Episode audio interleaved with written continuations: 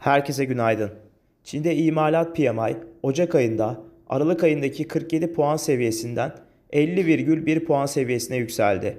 Uluslararası Para Fonu IMF 2023 yılı için küresel ekonomik büyüme tahminini Ekim ayındaki tahminin 0,2 puan üzerinde %2,9 olarak açıklarken Türkiye ekonomisinin 2023 yılında %3 oranında büyüyeceğini öngörüyor. Bugün Türkiye'de Aralık ayı dış ticaret ve turizm istatistikleri yayımlanacak. Yurt dışında Euro bölgesi büyüme verisi takip edilecek. Bu sabah Asya endeksleri karışık bir görünüm sergilerken ABD vadelileri yatay işlem görüyor.